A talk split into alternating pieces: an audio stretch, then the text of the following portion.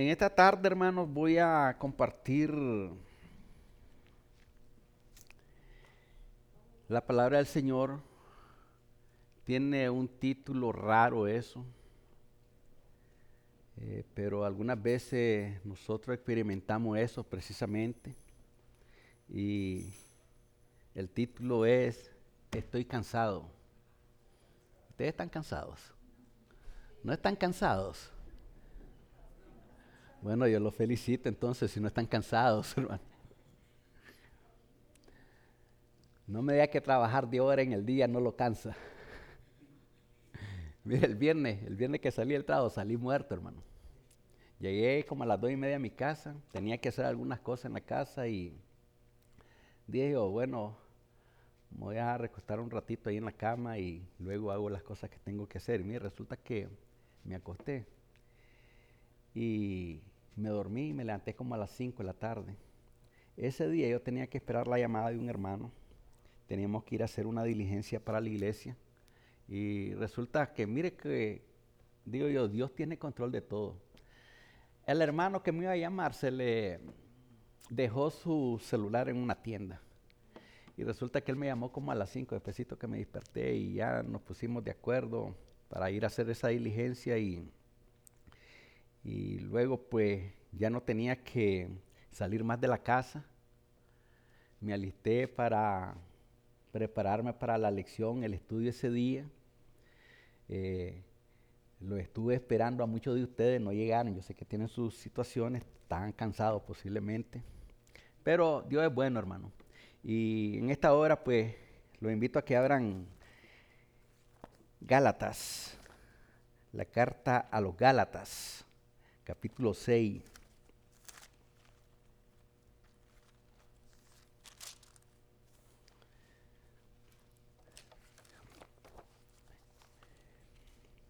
Mire, fíjese que hay un canto.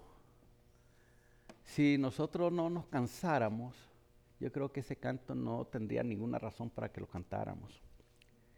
Pero este canto dice más o menos así, hermano. Cansado del camino sedientos de ti. Un desierto he cruzado, sin fuerza he quedado, vengo a ti. Luché como un soldado y a veces sufrí. Aunque la lucha he ganado, mi armadura he desgastado, vengo a ti. Y como el hombre necesitaba refrescarse, ¿sabe qué le pidió al Señor? Le dijo, sumérgeme en el río de tu espíritu necesito refrescar este seco corazón sediento de ti. Hay otro canto que habla también de nuestro cansancio y es aquel que dice, vamos escalando peldaños, vamos mirando esa cruz, sigamos el camino angosto, con Cristo es mucho mejor. Ya viene la recompensa, ya no voy a llorar, tengo a Cristo en mi vida, por eso quiero escalar. A veces me siento débil, cansado, y ya no quiero escalar. Mire que cuando hay cansancio, hermano, nosotros ya no queremos seguir. Alzo mis manos al cielo, viene Cristo y fuerza me da.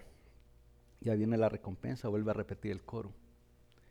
Y entonces aquí Gálatas, capítulo 6, versículo 7, nos dice, no os engañéis, Dios no puede ser burlado pues todo lo que el hombre sembrare, eso también segará. Porque el que siembra para su carne, de la carne segará corrupción. Mas el que siembra para el espíritu, del espíritu segará vida eterna. No nos cansemos, pues, de hacer bien, porque a su tiempo segaremos si no desmayamos. Así que según tengamos oportunidad, hagamos bien a todos y mayormente a los de la familia de Dios. Oramos, Padre. En esta preciosa tarde, Señor, hemos leído tu preciosa palabra, en la cual tú nos aconsejas que no nos engañemos. Primeramente porque tú no puedes ser burlado, Señor. Y luego tú nos dices que hay dos caminar, Señor. El caminar en la carne y el caminar en el espíritu. Y tú nos dices que cuando caminamos en la carne, y sembramos en la carne, pues vamos a cegar corrupción. Pero cuando caminamos en el Espíritu y sembramos en el Espíritu, vamos a cegar vida eterna, Señor. Gracias, gracias, Señor, porque tú nos animas, Señor, aun cuando estamos cansados, estamos debilitados, estamos sin fuerzas. Tú nos animas a que no nos cansemos de hacer el bien. Gracias, Señor, por esta oportunidad que nos das de, de hacer el bien a otros, porque tú tienes recompensa, Señor. Tu palabra dice, porque a su tiempo vamos a cegar si no desmayamos, Señor. Y una de las recomendaciones que tú nos das, Señor, es de que cuando tengamos oportunidad, la oportunidad tú siempre la estás dando, Señor. Que hagamos bien a otros, Señor. Y especialmente a los de la familia de Dios. Gracias, Señor, por el consejo, Señor. Gracias, Señor, porque estas palabras nos dan fuerza, nueva fuerza, Señor, para seguir haciendo el bien y no cansarnos, Señor. En el nombre de Jesús, Señor, oramos. Amén. Vuelvo a preguntar, ¿han experimentado usted alguna vez cansancio? Bien, el cansancio, hermanos, el agotamiento, eh, son cosas que experimentamos, ya sea por trabajo, ya sea cansancio físico, ya sea un asunto familiar que ya nos tiene cansado, ya sea un cansancio espiritual que estemos experimentando, pero al igual todo es cansancio y el cansancio agota, hermano. Y una vez que estamos en esa situación, pues necesitamos que alguien nos dé una palabra de ánimo, que alguien venga y nos anime para nosotros entonces hallar consuelo sin embargo, se da la situación que algunas personas que vienen a nosotros son bien, pero bien pesimistas. Y entonces en vez de animarnos, miren, nos desalientan, las llantas se nos bajan y ya no queremos seguir. Sin embargo, eh, nosotros podemos eh, notar que después de un prolongado trabajo que hacemos, necesitamos ser renovados, es decir, tenemos que descansar. Yo ahora que estaba meditando un poquito sobre esto, yo recuerdo que hace algunos años atrás eh, estábamos trabajando aquí en la iglesia, estábamos sirviendo en lo que Dios nos había dado la oportunidad de servir. Y en ese tiempo pues estábamos en el cuerpo oficial, a la misma vez yo era el tesorero, el pastor algunas veces me decía que fuera a hacer alguna diligencia representándolo a él. O sea, no era eso todo el tiempo, pero algunas veces. Una vez tenía que él ir a la radio a predicar, no pudo, entonces me dijo que me preparara y que me fuera. Otra, en otra ocasión tenía una reunión con unos pastores, entonces me envió para que yo lo representara. Y así por el estilo, hermano. Y llegó un momento en que eh, tantas cosas que tenemos que hacer, hermano. O sea, no es que nos no obligaran a nosotros, sino que nosotros queremos servir, pero llega el momento en que eh, ya estamos agotados. Y, yo estaba pensando, mire, renunciar de todo. Ya no quería saber nada de la iglesia, no quería saber nada del diaconado, porque mire, o sea, me sentía bien, bien sin fuerzas. En esa época el pastor había programado un seminario para la escuela dominical él impartió la clase un sábado en la tarde, como a las 3 de la tarde. Y al final, eh, él nos había dado unos versículos, eh, unos papelitos. Y resulta que él había hecho copias también de esos versículos y lo había echado en un canasto. Y entonces él dijo, miren, tengo algo que regalarle a alguien. Tengo un regalo ahí para alguien. Yo no sé quién es. Yo los versículos que le repartí a ustedes pues están ahí también en la canasta y, el primer papelito pues que salga y leemos el versículo que está ahí, el que tenga ese papelito que diga el mismo versículo puede ser el ganador. Y resulta que su persona fue el ganador. Él e, era un libro, venía empacado, bien bonito empacado, pero aquí, mire, el pastor no sabía nada de eso que me estaba pasando, de que yo estaba cansado espiritualmente, que estaba cansado físicamente, que tenía cansancio emocional, cansancio físico, bueno, en todo lo orden. En, la, en el paquete, en el regalo, venía un sobrecito. Y dentro del sobrecito venía una tarjetita con dos palabras. Yo no sabía qué es lo que venía ahí. Yo abrí el sobrecito y ¿sabe qué saqué? Una palabra. O sea, saqué la tarjetita. ¿Sabe, ¿sabe qué decía? Keep going. ¿Me entendió? Mi esposa no sabía. Mira, ahí dice que tenés que seguirme. Dice. Entonces le platiqué, fíjate que hacía así, así. Yo estaba pensando esto. Mira, Dios te está hablando, me dice. Leí el libro. O sea, el libro se llamaba Dios es especialista en juntar los pedazos. Muchas veces nuestra vida están hechas pedazos, hermano, como un rompecabezas. Entonces Dios es especialista en juntar cada pieza y dejar todo como estaba antes. Entonces, en esta tarde yo quisiera entonces hablarle un poquito de esa situación que nosotros experimentamos muchas veces. Cansancio. Por eso yo le pregunté que si alguna vez ustedes habían estado cansados. Y muchas veces nos cansamos, hermano. Estar haciendo muchas cosas nos cansa. Aunque estemos sirviendo al Señor, algunas veces nosotros nos sentimos cansados, ya sea en lo espiritual, ya sea en lo físico, en lo familiar, en lo emocional. En, todos los aspectos nos cansamos, hermano. A veces un pequeñito dolor de cabeza, mire, ya, ya, ya nos cansa, que nos está matando. Y así hay muchas situaciones. Pero en, la, en, las escrituras yo me encuentro a un hombre llamado Pablo, que este hombre era bien, bien optimista, hermano. Y yo quisiera ser así todo el tiempo. Por supuesto que este hombre, aún en las situaciones más críticas que a él le tocó vivir, él siempre estaba optimista. ¿Quién se puede sentir optimista cuando está cansado, hermano? Cuando está débil, dígame. Dígame. Dígame, yo hermano, yo, cuando estoy triste, estoy cansado, yo estoy con buen ánimo. ¿Quién? Dígame. Nadie, ¿verdad? Sin embargo, mire que este hombre sabía un secreto. Y él decía, y sabemos. Mire, eso de saber quiere decir de que él ya, ya, él tenía confirmación de eso. Que él estaba seguro de lo que estaba hablando cuando él dice, y sabemos que a los que aman a Dios, ¿qué sucede? Todas las cosas le ayudan a bien. Entonces, esas cosas que nos cansan, hermano, esas cosas que nos preocupan, esas cosas que nos hacen llorar, esas cosas que nos debilitan, algunas veces, eh, o, más bien, las más veces, eso obra para bien nuestro. ¿Sabe usted eso? Pareciera que no están seguros ustedes de eso. Mire, Diga como el apóstol Pablo, y sabemos.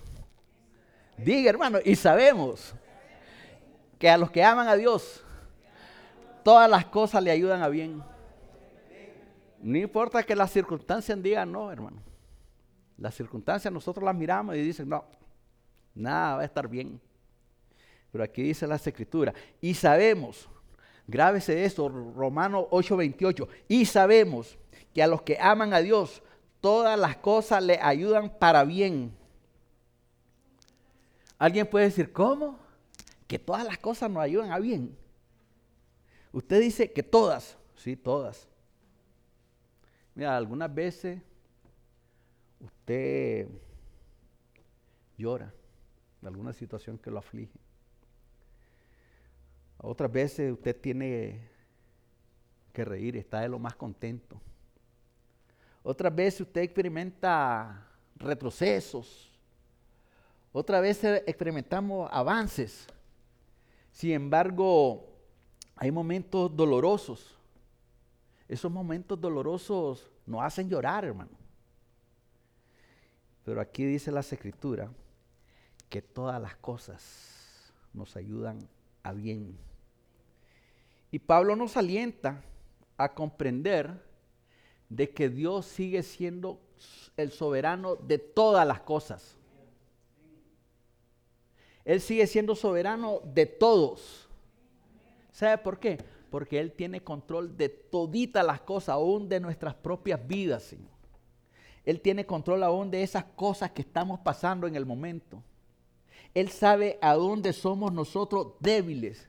Las escrituras dicen de que Él sabe de que nosotros somos polvo. Las escrituras dicen de que Él es el que nos puede sustentar en el momento preciso, en el momento de Él. Sin embargo, cuando estamos experimentando cansancio, cuando estamos experimentando dolor, cuando estamos experimentando todas esas cosas, ya creemos que no podemos hacer nada. Y Pablo, mire que este hombre estaba allá en la cárcel, había sufrido naufragio, había eh, sufrido persecución, había sido apedreado. Él siempre estaba con ánimo y siempre decía, podemos hacer todas las cosas que necesitamos hacer para Jesucristo porque Él es el que nos ayuda, Él es el que nos da ese poder para hacerlas. Mire que Él lo dice de, de una manera bien sencilla, todo lo puedo en Cristo que me fortalece. Nosotros debemos tener ese mismo espíritu, hermano, de, de, convencimiento en nosotros mismos, de agarrar esos versículos que, que, hablan de que podemos. Hay muchas cosas que, mire, estamos haciendo aquí en la iglesia, no miramos nada que avance, no miramos cambios, no miramos resultados, pero las escrituras nos dicen, nos exhortan a que todo lo podemos hacer en Cristo que nos fortalece. Mire las escrituras que nos dicen allá, tanto en el Antiguo Testamento como en el Nuevo Testamento. Dice que Dios da fuerzas al cansado. Usted está cansado, pues Dios es el que le va a dar esa fuerza. Cuando Dios te da esa fuerza, dice que va a levantar, yo no sé, eh, la expresión es muy preciosa cuando dice que vamos a levantar alas como las águilas.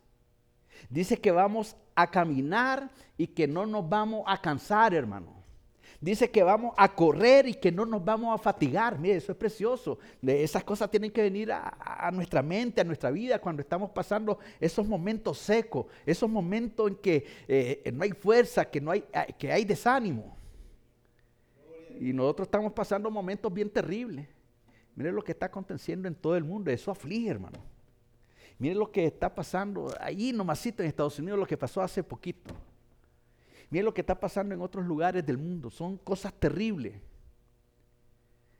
Y sin embargo, aún con todas esas cosas, Dios tiene control. Él, es soberano. Él controla todas las cosas.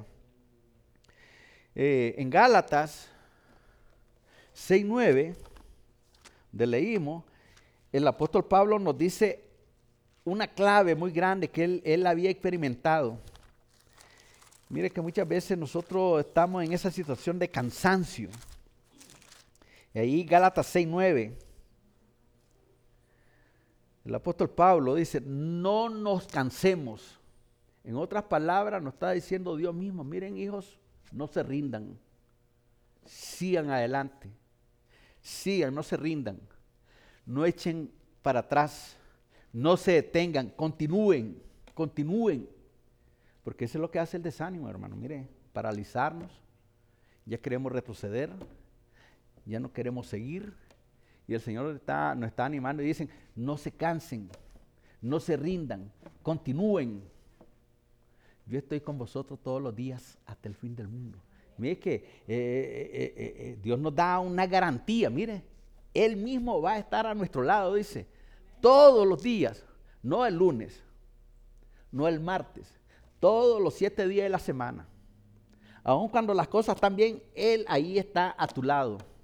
Cuando las cosas están mal, Él está ahí a tu lado.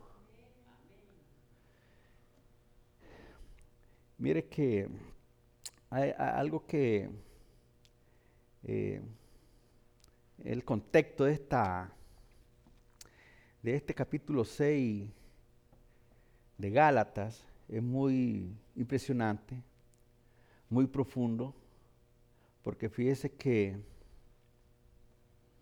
el versículo 7 nos hace una gran advertencia. Bueno, Pablo le envió esta carta a los Gálatas, haciéndole una advertencia. Parece que en Galacia, hermano, en la iglesia, la gente decía, bueno, yo estoy haciendo cosas buenas y entonces estoy bien delante de Dios. no le estoy haciendo mal a nadie. Sin embargo, Pablo quería corregir ese tipo de pensamiento. Porque aquí en la tierra, ustedes preguntan a mucha gente, ellos están haciendo el bien. Y piensan que ese bien que hacen, pues los va a salvar. Nosotros como creyentes tenemos que hacer el bien. Tenemos que obrar en justicia. Tenemos que movernos en la voluntad de Dios y, Dios permite que nosotros hagamos eso porque ese es parte del agradecimiento que nosotros eh, eh, expresamos a Dios cuando hacemos el bien a otros. Pero el que nosotros hagamos bien, eso a nosotros no nos salva. Dice la escritura que por gracia somos salvos, no, no, no, no por obras, para que nadie se gloríe, porque alguien puede decir, bueno, yo estoy haciendo más que, que todos ustedes, yo estoy haciendo más que el pastor, yo estoy haciendo más que los músicos, yo estoy haciendo más que los diáconos, yo estoy haciendo más que, que las mujeres y esas cosas. Entonces, si fuera así, eh, el hombre tendría eh, de qué gloriarse. Y entonces Pablo le dice, miren, no se engañen, oyen, no os engañéis, Dios no puede ser burlado. Ve que yo busqué la palabra burlado en el diccionario que tengo. Y esa palabra viene de una, de una palabra griega, pero aquí apunté el significado de ella. Viene de una una palabra griega. Esa palabra griega se pronuncia mukterizo. Mukterizo. Significa ridiculizar. ¿Quién cree que puede ridiculizar a Dios? Nadie.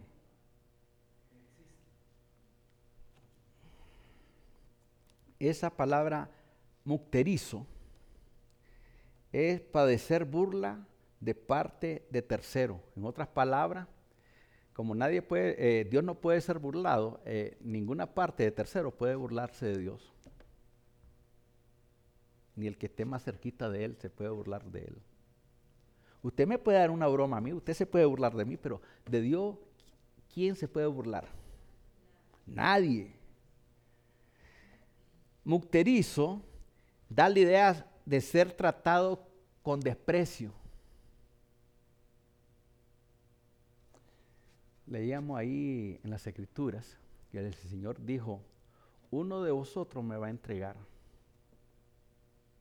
El que lo entregó trató a Jesucristo con desprecio. Se quiso burlar de él. Y Jesucristo pues dijo, ay de aquel hombre por el cual el Hijo del Hombre es entregado. Más le vale no haber nacido. Se, da cuenta entonces eh, la dificultad o el peligro de alguien querer tratar de burlarse, burlarse de Dios. Mire, la historia nos da ejemplo de hombres que han querido burlarse de Dios. El hombre que hizo el Titanic, le preguntaron al hombre, un periodista, oiga, ¿y usted cree que este, este barco algún día se puede hundir? Ni Dios lo hunde. Eso dijo. Ese mismo día, Dios no lo hundió. Un pedacito de témpano que hizo Dios lo hundió. ¿Se da cuenta, hermano? Uno de esos cantantes famosos, John Lennon, le preguntaron acerca de la religión, están hablando de religión. ¿Qué opina usted de la religión?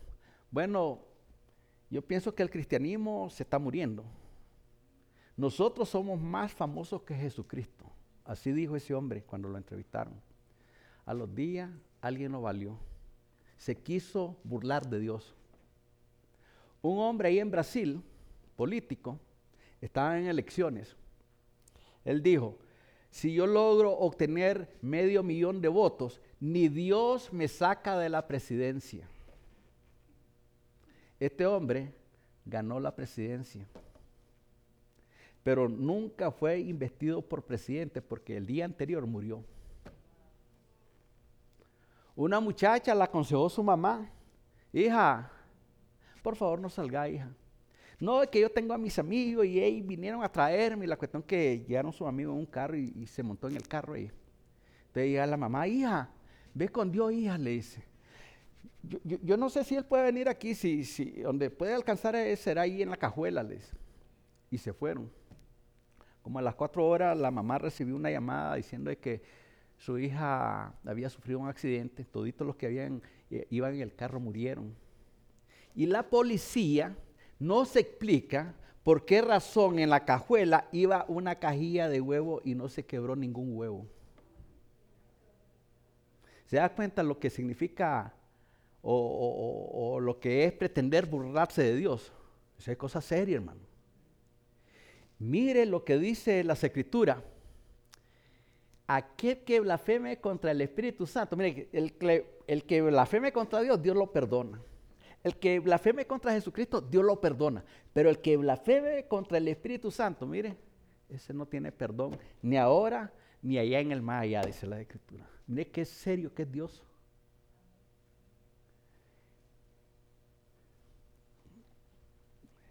Dios lo sabe todo. Dios conoce todas las cosas. El salmista decía, mi embrión vieron los ojos, o sea, los ojos de Dios vieron cuando yo era un embrión. Fíjate que él está en un embrión, todavía no está formado, es un embrión simplemente. Y dice el salmista, en su libro, en el libro de Dios, estaban escritas todas, todas aquellas cosas que fueron luego, o sea, más tarde fueron hechas, sin faltar una de ellas. Mire cómo es Dios. Sin él estar formado, en el libro de él ya estaban apuntadas ahí sus manitos, sus piecitos, sus ojitos, todas las cosas que iban a formar parte de su cuerpo. Y, fueron formadas luego, dice, y ninguna de ellas faltó. Ese es el Dios que tenemos, hermano. Entonces, Él es el único que puede darnos esa fortaleza de lo alto, hermano. Cuando estamos cansados, dice que Él nos va a dar la fuerza del búfalo, hermano. Aun cuando estemos ahí viejitos, nos va a dar la fuerza del búfalo. ¿Sabe que uno de los animales más fuertes es el búfalo? Usted ha mirado pelear un búfalo con un león. El búfalo le gana al león. El león le gana a cualquier, a cualquier otro animal, pero al búfalo no. Y también aquí nos habla, hermano, del caminar que existe en la carne o el caminar en el espíritu. Y aquí nos dice la escritura que cuando el hombre camina en la carne, pues va a, cegar corrupción. Pero cuando siembra en el espíritu, cuando camina en el espíritu, del espíritu entonces va a cegar vida eterna. Y Jesucristo rogó por sus discípulos, y rogó por usted, y, y rogó por mí, y él dijo de que la vida eterna es de que nosotros conozcamos a Dios y nosotros lo conocemos a través de las escrituras. Y nosotros lo conocemos a través de la comunión que tenemos con Él cada día, a cada instante. Y un día no solamente eh, lo vamos a tener eh, ese conocimiento que tenemos de Él a través de las escrituras, porque Él se revela allí a través de las escrituras, sino que en su propio trono, aunque no vamos a ver ninguna figura, sino que vamos a ver su gloria, nada más, su gloria ahí en todo su esplendor, pues allí le vamos a conocer también. Decía Oh, aunque esta mi piel se deshiciere, con mis ojos es de ver a mi redentor. Por supuesto que está hablando ahí de Jesucristo, pero Jesucristo está a la diestra de Dios Padre y Dios Padre está en el trono y, Él lo va a ver, también va a ver su gloria y va a ver esa, e, e, eso va a ser maravilloso, hermano. Por esa razón, en los momentos de cansancio, hermano, nosotros no, no desmayemos. En esos momentos de cansancio, eh, hagamos lo que dice Pablo, fortaleceos en el Señor y en el poder de su fuerza. ¿Sabe por qué? Porque en nuestra existencia siempre van a haber momentos en que vamos a tener luchas. Y la vida cristiana es una lucha continua, hermana. E, eso no se va a acabar. Y esas luchas son precisamente las que nos cansan. Y en las luchas espirituales que tenemos también nos cansan, hermano. De tal manera que tenemos que fortalecernos en el Señor y en el poder de su fuerza. Mire que hoy que estábamos tomando el pan, compartiendo el pan, eso es como que nos estemos llenando de Jesucristo. Él es el que nos está nutriendo, porque mire que no solo de pan vive el hombre, dice la escritura, sino de toda palabra que sale de la boca de Dios. Y esa palabra que sale de la boca de Dios, pues es el pan espiritual que nosotros necesitamos para entonces poder caminar, poder vencer en las vicisitudes que tenemos que enfrentarnos cada día. Mire que el liderazgo es un desafío, hermano, un desafío constante. Aquí no, es un asunto de que, bueno, vamos a, a descansar cuando estemos cansados. Porque mire, hemos conocido, por supuesto que hay creyentes que son muy fieles, pero eh, algunas veces han ellos expresado, han confesado con su boca que están cansados de la obra. Mire, trabajar en la obra cansa. Eh, han dicho que ya no pueden más. Lo que me estaba pasando a mí en aquella época que, le, que les conté, que el trabajo es duro. Sí, nadie dijo que iba a ser fácil el servicio al Señor, hermano. No es fácil. ¿Usted cree que todo el mundo, eh, para todo el mundo usted es una monedita de oro? No, hermano, le tiran piedra, hermano. Mire a Pablo cómo lo trataron. Mire a Jesucristo cómo lo trataron. Si a mí me hicieron esto siendo el Hijo de Dios, digo el Señor, a ustedes también, no, no se preocupen. Yo los mando a ustedes como ovejas en medio del lobo. Mire que ahí los lobos nos quieren despedazar. Y cuando nos están eh, quieren despedazar, pues ahí nos cansamos. Entonces es cuando nosotros tenemos que fortalecernos en el, en el Señor. Algunos miembros fieles han dicho de que en el servicio al Señor pues hay ingratitudes. Mire que uno invierte tiempo con algunos hermanos y al final usted es el malo. Usted es el malo de la película. Entonces, es ingratitud, hermano. Algunos otros experimentan ahí cosas de que hay mucha traba, siempre me están poniendo traba, que yo quiero cantar esto y no me dejan cantar esto y, y que se cree que solo ella cree que canta. Si nosotros también profetizamos, decía la hermana de Moisés y Aarón, y quedó leprosa, mire, se estaba burlando de su siervo, de Moisés, de su hermano. Y entonces eh, siempre hay trabas que, eh, por las cuales la gente quiere, quiere renunciar, quiere dejar todo lo que Dios le ha dado que haga. Pero el apóstol Pablo siempre está escribiendo, no nos cansemos. Pero si el Pablo está diciendo en este versículo 9, no nos cansemos, es porque precisamente experimentamos cansancio. ¿Cuáles son esos cansancios? ¿De dónde vienen esos cansancios? Primeramente, déjeme decirle que nos cansamos porque somos débiles. Nadie me diga aquí que es un Superman. Rambo, eso en la película, él es Superman. A un ejército vence. Esa es la película. Somos débiles. Somos humanos. Dios mismo dice que somos polvo.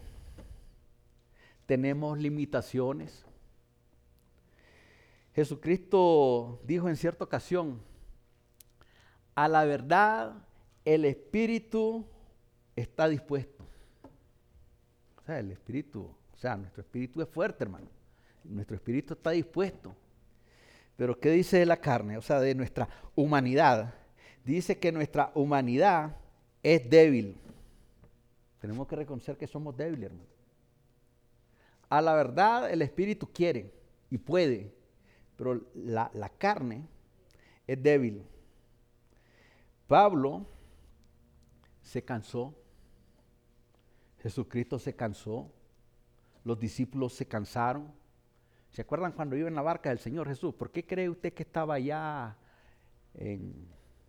dormido allá, allá abajo en el barco? Estaba cansado. En cierta ocasión andaba con hambre sintió cansancio, necesitaba energía. Mire qué importante que nosotros nos alimentemos, no solamente en lo, físico, sino que con la palabra de Dios. Mire que en lo físico es, bien crítico. A la otra vez le decía a usted, hermano, de que el cerebro, consume un tercio de lo que usted come. Quiere decir de que si nosotros no acostumbramos a desayunar por la mañana, nosotros estamos sacrificando el cerebro, hermano. Él está quemando eh, energía de otras partes que tiene el cuerpo. Entonces el cuerpo se está debilitando. ¿Por qué cree que esas personas que pasan horas y horas así sin comer, de repente se sienten así como María, tengo un mareo? Por la falta de alimento, hermano. El cerebro está consumiendo toda la energía. Por esa razón nosotros tenemos que comer. Y si eso en lo físico, en lo espiritual es igual, hermano. Si nosotros no nos alimentamos espiritualmente, vamos a andar mareados espirituales, mire, cayendo de aquí para allá, donde me lleve la ola, para allá, el viento, para allá, como una hoja seca. Y la verdad es que hay muchos cristianos que son así, son como una hoja seca. Hoy están aquí, mañana allá, y otro por allá, no están alimentados, no están fortalecidos en la palabra. Y una de, de las cosas que yo tal vez este, ya aburro con eso es que yo Siempre lo estoy invitando a ustedes a estudiar. El viernes, como le digo, estuve, lo estuve esperando a muchos de ustedes, pues, a los que regularmente llegan, pero me daron solito. me daron solo con la hermana Elvirio y Bernarda. Y, bueno, el Señor estaba ahí con todos sus ángeles. pero ahí oramos por ustedes, hermano. Yo sé que ustedes tenían sus situaciones que atender. Después de varias horas de trabajo, hermano, nosotros nos sentimos agotados. Si no, pregúntele aquí a hermano, hermano Felipe. ¿Qué es lo que me estaba diciendo el jueves? El jueves fue. Que se había ido a hacer un trabajito y que ya se cansó y que se tuvo que regresar temprano. ¿Ah? Ya tenemos entonces, en, en, ese tiempo, necesitamos ya descansar y tomar nueva fuerza, hermano. Hermana Enid, allá en Colombia usted trabaja duro, ¿no? Y aquí cuando viene por aquí, bueno, también trabaja, pero toma fuerza, ¿verdad? Toma descanso y eso la fortalece y la, la levanta, ¿no? Yo creo que trabajar demasiado pues, es muy agotador. Yo sé que los trabajos de los hermanos son agotadores, muchos tienen que madrugar, hermano Ricardo, a las 4 ya tienen que estar levantados, mire, ya llega noche a su casa. Tenemos que descansar, hermano cuando nosotros llegamos cansados en la obra, o sea, cuando nosotros nos cansamos aquí, cuando servimos al Señor, eh, posiblemente sea en lo físico, porque mire, andar de un lado para otro, que, que tengo que pasar por aquí, tengo que pasar por el otro lado, y que el sol y todo eso cansa, hermano. Entonces, ¿qué, qué, qué nosotros tenemos que hacer? ¿Cómo nosotros podemos lograr tener más fuerza, más energía? Mire que en la escritura nosotros tenemos ejemplos de hombres de Dios que Dios lo usaba con un poder súper, súper, súper sobrenatural.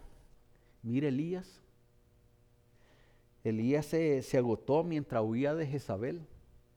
Él había tenido una gran victoria ya en el Monte Carmelo. Él había retado ahí a los sacerdotes de Baal y de Acera.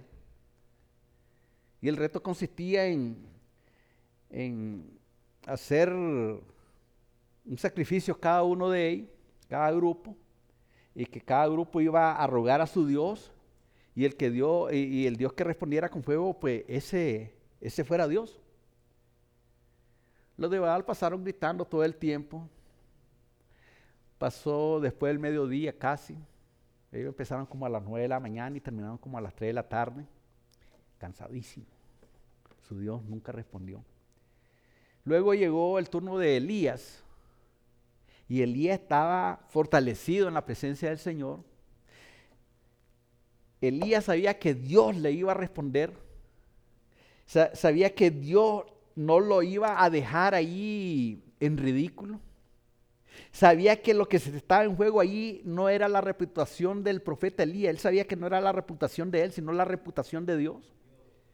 Y él oró con toda seguridad, Señor, manda fuego sobre este sacrificio. Y Dios lo mandó. Y Dios lo mandó y quemó el holocausto, la leña, las piedras, el agua, la lamió el fuego. La cuestión que mire, Dios Elías, bueno, a todos esos 850 sacerdotes quiero que me hagan una fila aquí y a toditos los degolló. Estaba con todo el poder de Dios, pero ahora que la mujer lo va persiguiendo, ya está agotado, está cansado, la preocupación y todo eso. llegó un momento en que él se sentó ahí pues, debajo de un arbolito, ah, un arbolito y le dijo, Señor, ya no quiero vivir, esto ya me tiene cansado, esto no es para mí. y había pasado una gran victoria, hermano. Y a nosotros nos pasa igual. A veces las cosas están bien y está de, de maravilla todo, pero de repente viene la situación que nos agota, que nos quita la fuerza y ya no queremos seguir. Y, y mire que Dios siempre respaldó a Elías. Después de eso, que él mató a esos sacerdotes, Señor, ahora voy a orar para que llueva. Ya, ya había mucho tiempo que no llovía. Y entonces Dios mandó la lluvia porque su profeta estaba tan fortalecido, tanta era la unción del hombre que Dios le respondió a la oración. Nosotros algunas veces estamos luchando y orando por lo mismo. Y como Dios no contesta, yo ya no quiero seguir. No, tenemos que perseverar, hermano. Mire, no cansarnos, tenemos que seguir, no, no, no, sin cansarnos, sin desmayar. Mire qué le dijo eh, Dios a Josué. ¿Qué le dijo? Esfuérzate y sé valiente. No temas ni desmayes porque Jehová tu Dios está contigo. En otras palabras, no te canses. No te quedes quieto, sigue caminando, sigue luchando, sigue avanzando. Yo estoy contigo, yo te voy a respaldar, yo eh, nunca te voy a dejar solo. Y pero imagínense, nos quedamos quietos, nos quedamos ahí, voy o no voy. ¿Me siento o no me siento? ¿Cómo o no como? Mire, son situaciones que uno tiene que, eh, como dilema, están ahí las cosas, que uno tiene que tomar decisión. Y lo mejor del caso es que eh, Dios nos pide que hagamos, tomemos las mejores decisiones. Y las mejores decisiones las tomamos cuando dejamos que Él tome control de nuestras vidas. Bueno, nosotros nos depositamos en Él, descansamos en Él, descansamos en su palabra, descansamos en sus promesas. Sin embargo, muchas veces se ve como que esas promesas no existen, como que si Dios no existe. Nos cansamos, ¿sabe por qué, hermanos? Porque los obreros son pocos. ¿Qué quiere decir eso? Que somos pocos los obreros. Bueno, Jesucristo lo dijo, eh, que los obreros son pocos, que la mies es mucha, pero los obreros pocos. Rogad al Señor de la mies que mande obreros a su mies. Esos obreros que Dios tiene que enviar a su mies somos nosotros. Por esa razón Dios lo trajo a esta iglesia. Por esa razón Dios lo salvó y lo tiene aquí.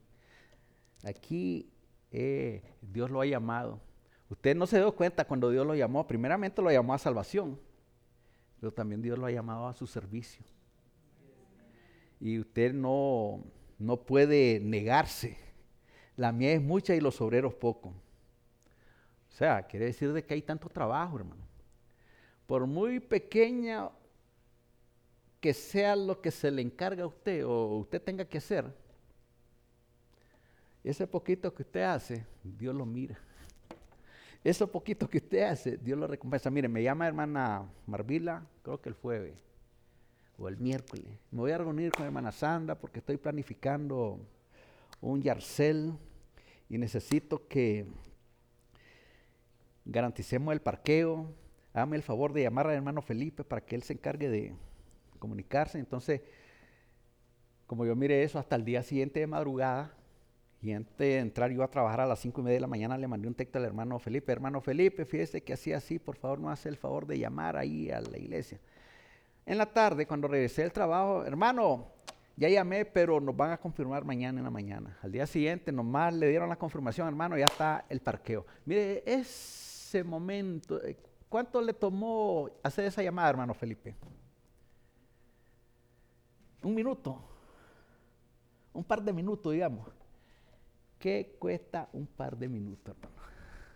Mire, yo tengo ahorita una situación, una preocupación grande. Hay un señor que quiere que le ayudemos. eh, tiene una situación ahí donde está. Y, y entonces yo le digo, mire hermano, yo entiendo su situación. Ve que yo necesito que alguien venga y hable. Sí, le digo, si usted no puede hablar, pues alguien puede hablarle. Es que fíjese que mi hija pasa ocupadísima todos los siete días de la semana. Sí, yo entiendo eso, que pasa ocupada las 24 horas del día, durante toda la semana. Pero yo le voy a asegurar algo, Leo. Su hija necesita un par de minutos para comunicarse con la persona que lo atienden a usted, decirle cuál es la situación que usted está pasando y ella no va a perder ni su trabajo ni va a perder el día. Y entonces, es una situación bien difícil, el hombre se siente solo, está enfermo, está desesperado, está cansado, hermano. Entonces le dije al hermano que nosotros vamos a orar por él, que, que Dios va, o sea, Dios tiene en control todo y que esa situación que está pasando, que pareciera que no tiene solución, pues Dios se la va a solucionar un día de esto, pero que tiene que tener un poquito de paciencia y esperar en Dios. Entonces ya se quedó un poquito calmado el Señor porque, mire, esa situación de sentirse solo, tener familia y sentirse solo, imagínese hermano. Sentirse en un lugar, eh, eh, una situación que a lo mejor digo yo que él se siente como preso, cuestiones así, hermano. Entonces son, son cosas que eh, se pueden solucionar y Dios puede aliviarnos esa carga, puede quitarnos esa preocupación, puede aliviar esa situación para este hombre. Mire que hay tantas personas que necesitan escuchar el mensaje de salvación. Esa tarea es grande, hermano. Esa es la mía, que dice el Señor que es mucha. Y los obreros son pocos. los obreros, por supuesto, los que hay, se cansan. Pero si hubieran más manos, hermano, si hubieran más pies, si hubieran más cabeza, esto sería tremendo. Esto sería grandioso. Hay pueblos donde hay que irse, hay, que ir a, predicar. Mira, aquí tuvimos a unos peruanos que están metiéndose allá en la montaña, allá en esas montañas heladas a predicar, y no en español, no, no, en dialectos. Están invirtiendo tiempo para traducir la, Biblia a esos dialectos. Y no solamente eso, sino que le llevan ayuda a las personas. Miren nosotros lo que estamos haciendo con esto de las misiones, estamos llevando ayuda a esos lugares que eh, Dios quiere que mandemos esa ayuda. Porque Él tiene, siempre tiene propósito. Miren que ayer estábamos estudiando una lección súper preciosísima. Dios tiene propósitos. A nosotros nos nos queda la responsabilidad de descubrir esos propósitos de Dios para nuestra vida. Y la única manera de descubrir esos propósitos de Dios para nuestra vida es someternos a Él y obedecerle a Él y esperar en Él. Porque Dios quiere hacer grandes cosas a través nuestro. Y nos dice, hijo, usted ha sido escogido, usted es mi vaso, yo lo voy a llenar. Pero eso no quiere decir que tenemos que salir en carrera, ah, que el Señor me llamó, no. Tenemos que ir en el tiempo de Dios hay un tiempo en que Dios nos va a decir, ahora sí, hijo, váyase, ya está preparado. Y imagínense, Dios me llama. Y sin ninguna preparación, ¿cómo le voy a servir al Señor? Hay quienes creen que ya, leen un librito chiquito ahí de teología y ya están preparados. Ya saben más que el pastor y, y ahora tengo que poner una iglesia porque Dios me llamó a pastorear. No, hermano, tenemos que esperar el tiempo de Dios por esa razón dice que nosotros oremos al Señor de la mies para que Él envíe obreros a su mies. Pero tenemos que prepararnos. Mire que nos cansamos porque a veces no vemos los resultados que nosotros esperamos. Mire, estamos estudiando, estamos haciendo una cosa, estamos haciendo la otra, pero los resultados del trabajo no los vemos y eso cansa. Eh, los resultados que nosotros esperamos no, no vienen. Eso cansa. Sin embargo, eh, eh, Pablo, fíjese que Pablo, siendo un gran hombre de Dios, un hombre que predicaba multitudes, y yo imagino que muchos, muchos lo seguían a él. Sin embargo, mire, él experimentó que muchas veces en el servicio que él prestó a Dios, nunca miró los resultados que él quería ver. Mire que él no vio resultados en Atenas. Él llegó, ya, ya saben, al Areópago, a un lugar donde iban todos los filósofos. Y entonces aquellos filósofos, como les gustaba oír cosas nuevas todos los días, oh no, hombre, este está hablando algo de los dioses, oigámoslo, a ver qué, qué nuevo trae. Y dice que nadie se convirtió, solo un hombre y una mujer. Dionisio, ¿cómo es la mujer? ¿Cómo? Y Damaris. ¿Cómo se llama la mujer? A mí se me fue el nombre ahorita. Bueno, la cuestión es que solo esas dos personas se convirtieron. Y en Atenas había mucha, una multitud que necesitaba conocer del Señor. En Roma él no miró resultados. Él fundó una iglesia allí, pero la iglesia no crecía. Había grandes problemas en esa iglesia. Mira que ahí mandó la carta a los romanos. Y le manda a decir los primeros tres capítulos sin ninguna consideración. Miren, la paga del pecado es muerte. No hay ninguno, ni siquiera uno, un justo. Y allá muchos decían, no, yo estoy justo. No le hago mal a nadie. Y mire, en Corintio, y sí le da un, montón de problemas, hermano. Y él quería ver resultados, o sea, que, eh, que esos problemas se solucionaran al momento, pero él no lo vio. Nosotros somos una iglesia chiquita, hermano. ¿Usted cree que no tenemos problemas? Aquí tenemos problemas que cuando los llevamos aquí en el, hombro, en el hombro, cansan, hermano. Usted puede decir, bueno, es que el pastor se la lleva fácil. La iglesia le da un cheque al mes. Solo viene sábado y domingo. Ay, ¿usted cree que solo sábado y domingo son tres horitas el sábado y tres horitas el domingo? Seis horitas a la semana. ¿Ah?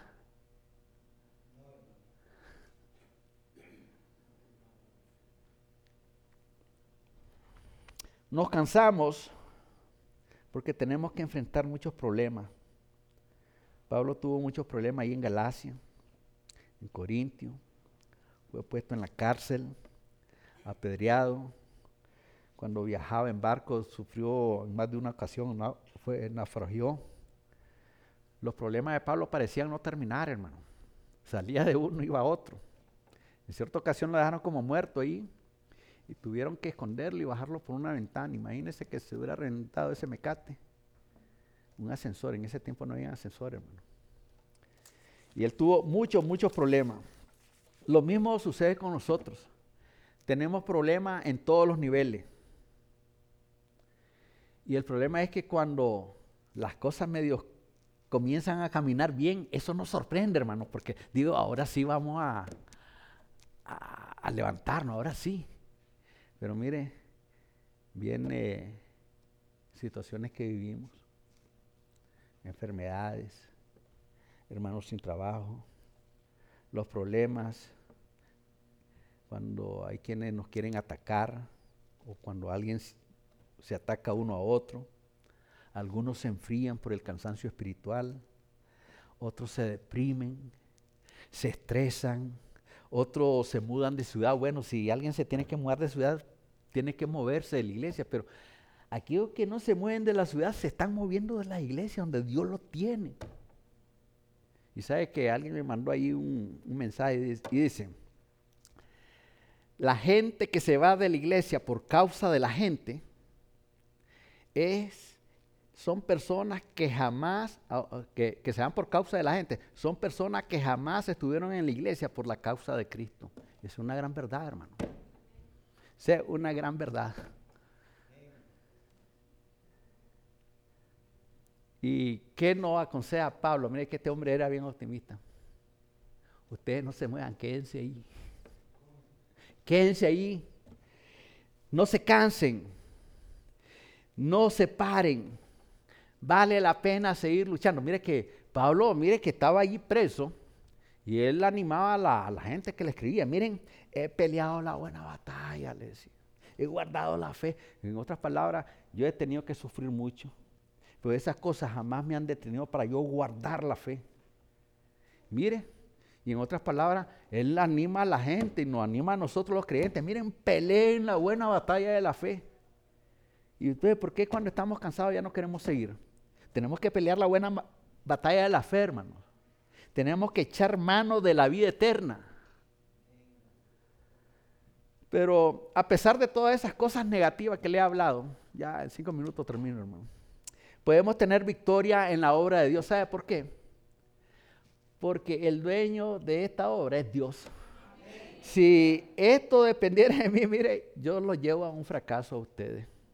Y alguien me decía, mi hermano, y a usted no le preocupa que la iglesia no crece. Mire, si eso dependiera de mí, estuviera preocupadísimo por la obra de Dios. Y yo tengo que esperar en Él. Yo tengo que esperar que Dios toque sus corazones, que Dios lo envíe. Yo no te puedo enviar. Esa es ya cosa de fe, cosa de la voluntad, un asunto de fe. La victoria viene a su debido tiempo, hermano. Yo no sé cuánto tiempo tenemos que esperar, pero Dios quiere eh, que nosotros podamos eh, salir victorioso, aun cuando las circunstancias, los momentos que vivimos son bien críticos. Pablo dijo, animando a los hermanos, dijo en cierta ocasión, en todas estas cosas negativas que estamos pasando, ¿sabe qué dijo Pablo? Somos más que vencedores por medio de aquel que nos amó. Y muchos nos deprimimos ahí nos sentimos derrotados, ya nos ponemos negativos. Y dice Pablo, en todas estas cosas somos más que vencedores por medio de aquel que nos amó. Y nosotros no somos vencedores por nosotros mismos, sino porque Dios, el que está ahí impulsándonos. Por esa razón, ahí el salmista decía, Él es el que alista mis manos para la batalla. Con mis manos yo puedo agarrar el arco de bronce para luchar, para vencer. Pero ahí Pablo nos dice en el texto, en el texto, ahí en el, versículo 9, después que él dice, no nos cansemos pues de hacer bien, porque a su tiempo, mire que está hablando del tiempo de Dios, a su tiempo segaremos. En otras palabras, a su tiempo vamos a tener victorias. Mire que ese es el tiempo de Dios, no el nuestro. La semilla tiene un tiempo para germinar y crecer, hermano. Eh, si nosotros sembramos, digamos, algodón o cualquier otra semilla que nosotros sembremos, maíz, digamos que lo sembramos hoy, al día siguiente nosotros no podemos cosechar, eso lleva un proceso, hay un proceso de germinación, de crecimiento, de cuido. Eso lleva su tiempo. Mire que lo que siembran los agricultores, si ellos, digamos, están sembrando manzana, ellos no esperan cosechar mango al día siguiente. No, eso lleva tiempo. Igual en las cosas espirituales, las cosas de Dios tienen su tiempo también. Hay tiempo de crecer, hay tiempo de madurar. Todo tiene su tiempo en el tiempo de Dios. Nosotros tenemos que esperar ese tiempo. Porque los tiempos son de Dios, no nuestros. Mire, la obra de Dios, la espiritual, también requiere tiempo. El corazón del hombre es como un campo. La escritura no, nos describe que ese, ese campo, que es el corazón del hombre, tiene que ser preparado primeramente. Eh, la semilla de la palabra de Dios necesita ser regada con nuestras lágrimas, hermano. Mire, por esa razón, cada, cada vez que usted ora por alguien, mire, si siga orando por esa, esa persona, esas lágrimas que usted derrama, están regando esa palabra que usted compartió con el hermano, con la hermana, con el amigo, con el vecino, con el que usted compartió esa palabra. Mire, nosotros tenemos que orar por el pueblo de Dios, tenemos que interceder, necesitamos preparar, prepararnos para el trabajo, necesitamos eh, que todo esto tiene que llevar su tiempo y a veces nosotros pensamos que es demasiado tiempo, que no podemos esperar más y nos desesperamos. Y Dios nos ha dado ejemplo en las escrituras. Jesús, mira, llamó a los doce. Al día siguiente no lo mandó a predicar, él lo preparó tres años, tres largos años, hermano. Él andaba en su ministerio y él le estaba enseñando. Andaba en su ministerio y él enseñándose. terminaba de trabajar un día en su ministerio y luego se apartaba con ellos para enseñarle, para prepararlo. Eso llevó un tiempo. Luego, cuando el Señor le dijo que ya se iba a él y que lo iba a dejar, eh, algunos de ellos pensaban que ya estaban preparados. Señor, que todos te den, menos yo, le dice Pedro. Pero mire, en la vida cristiana, todo el tiempo que nosotros vivamos en esta tierra va a ser de preparación siempre. No crea que porque ya fue al instituto bíblico y ya le dieron su cartoncito o lo reconocieron ahí en la organización que usted ya es pastor y le dieron una credencial, usted ya, ya está preparado. No, usted tiene que continuar preparándose y no cansarse. Estudiar cáncer, hermano. Y una de las cosas que yo puedo notar que la victoria viene cuando nosotros no desmayamos. Yo creo que aquí hay, hermanos que de larga trayectoria, son hermanos que han doblado sus rodillas, han clamado al Señor, han derramado lágrimas, han sufrido por esta obra. Y eso me dice de que eh, eh, son personas que jamás han, desmayado en cuanto a, la búsqueda y al fortalecimiento eh, que se encuentra en Dios. Y eso es lo que tenemos que hacer cada día. Mire que hubo un matrimonio que se fueron de misionero a Birmania. Los primeros siete años que pasaron, ellos no pudieron, digamos, dar un informe a la organización que lo había mandado ahí y decirle, miren, en estos siete años se convirtieron 50. No pudieron mandar eso. Ni siquiera pudieron decir, se convirtieron 10. Ni siquiera pudieron decir, se convirtió uno. Ellos ahí en el campo misionero, siete años, hermano, siete largos años y que un alma no se convierta. Eso cansa, eso desanima. Sin embargo, estas personas siguieron ahí. Mire que este hombre tenía su esposa y tenía cuatro hijos. Pasaron otros siete años. A los 14 años, este hombre ya había enterrado a su esposa y a sus cuatro hijos y no había resultados. Eso es triste, hermano. O, piensan que eso fue fácil para este hombre. Fue nada fácil, hermano. Sin embargo, este hombre, este hombre se dijo que se iba a quedar. Yo ya he estado aquí 14 años en Birmania de misionero. Ya murió mi esposa y murieron mis cuatro hijos, pero yo no me voy, yo me quedo. Jesucristo dijo que iba a estar conmigo todos los días hasta el fin del mundo. Y dice que este hombre, eh, eh, él dijo que él quería ver, que le clamaba al Señor que quería ver una iglesia por lo menos de mil miembros. Y el hombre se quedó, el hombre no desmayó, el hombre perseveró, confió en Dios y sabes que él pudo ver esa iglesia de mil miembros. Mire lo que cuesta esperar en el, en el tiempo de Dios. Este hombre no desmayó. Este hombre no se cansó. Yo te pregunto, hermano,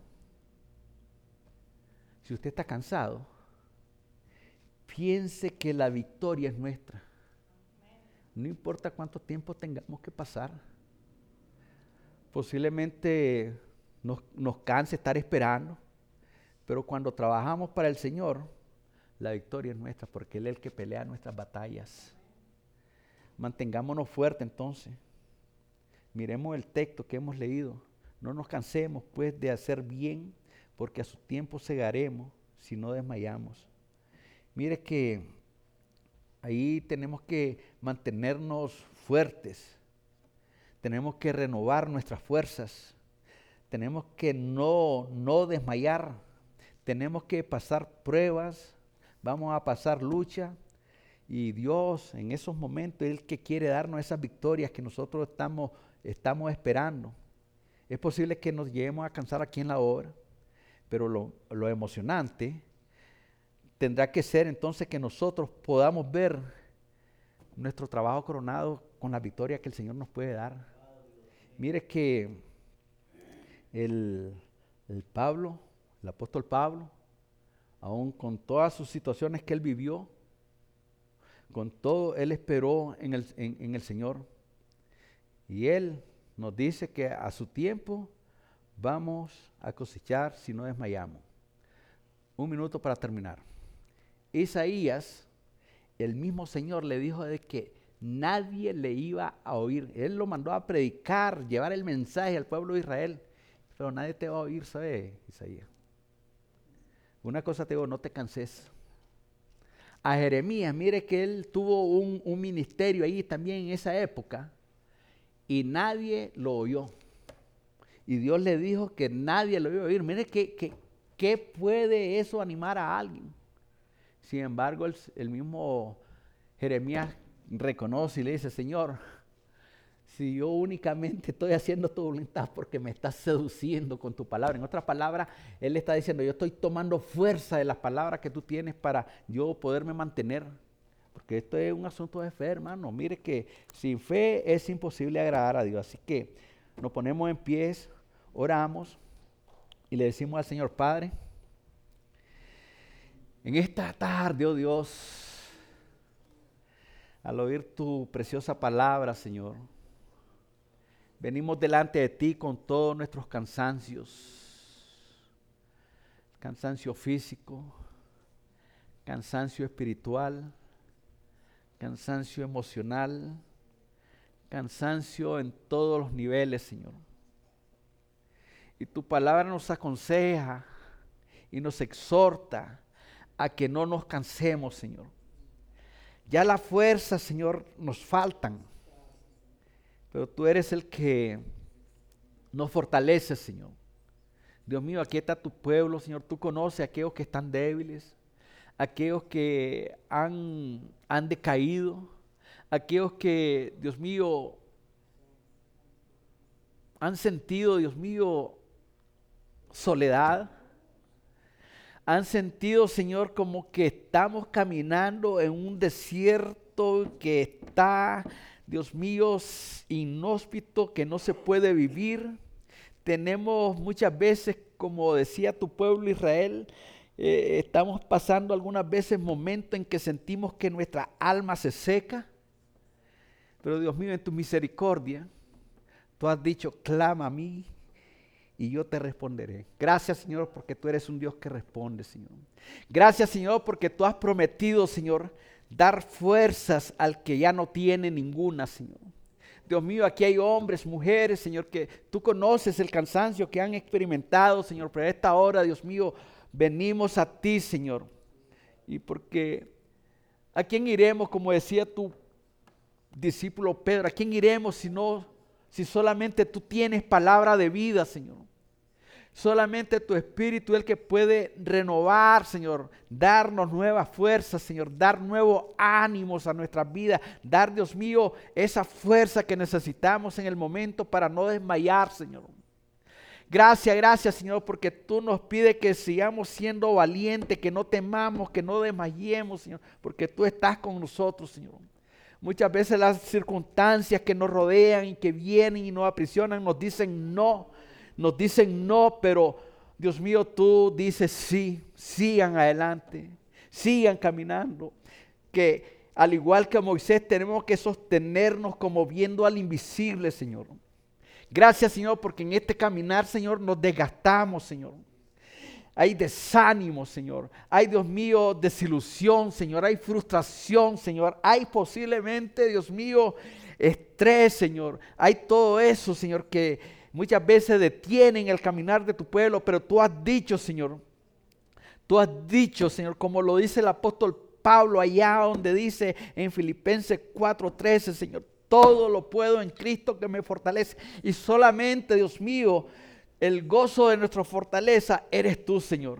El gozo de nuestra fortaleza eres tú, Señor. Gracias, gracias, Señor, porque tú estás allí a nuestro lado como poderoso gigante. A esta hora, Dios mío, eh, eh, ese cansancio, Señor, que hemos experimentado, Señor se va, Señor, en el nombre de Jesús. Así como tu Hijo dijo cuando fue traicionado que a la verdad el Hijo va, pues nosotros también vamos, vamos a hacer tu voluntad, Señor, aquí donde tú nos mandes, Señor. Gracias, Señor, por darnos fe, Señor. Darnos, Dios mío, darnos esa, esa fortaleza de lo alto, de lo alto. Gracias, Señor, por esos hombres y mujeres que no desmayan, que siempre están clamando día y noche a ti, sabiendo, Señor, de que tú estás en control, que todas las cosas están bajo tu control y que nada, nada se escapa delante de ti, Señor. Dios mío, ayúdanos a ser eh, diligentes, Señor. Ayúdanos, Dios mío, a hacer y caminar en tu voluntad. Ayúdanos, Señor, a mirar, Señor, con tus ojos, Señor, a sentir con tu corazón, Señor, a mirar como tú miras, Señor. Gracias, Señor, porque todo este tiempo tú nos has estado hablando, Señor, y a esta hora, Señor, te damos gracias, gracias, gracias, Señor, por todas aquellas cosas que eh, vienen a nuestra vida y tú has dicho, Señor, que a los que aman a Dios, a los que te aman a ti, oh Dios, todas las cosas le ayudan a bien. Y en todas estas cosas somos más que vencedores en aquel, por medio de aquel que nos amó, Señor. Y ese que nos amó eres tú, Señor. Y ese que nos amó fue el que envió a Jesucristo a morir en nuestro lugar. Y es el que nos amó, el que levantó a Cristo de los muertos. Y ese que nos amó, el que viene por nosotros un día, Señor. Gracias, gracias, Señor, por cada uno de tus hijos aquí presentes. Dios mío, yo te pido que trates con sus vidas. Dios mío, tienen sus necesidades, Señor. Súplelas, Señor, en el nombre de Jesús, conforme tus riquezas en gloria. Las enfermedades, Dios mío, pon tus manos de poder en las partes dañadas, Señor, sabiendo que tú eres suficiente, que tú eres fiel, que tú no mientes, que tu palabra nunca cae a tierra, sino que ella va a cumplir lo que tú le has mandado a hacer, Señor.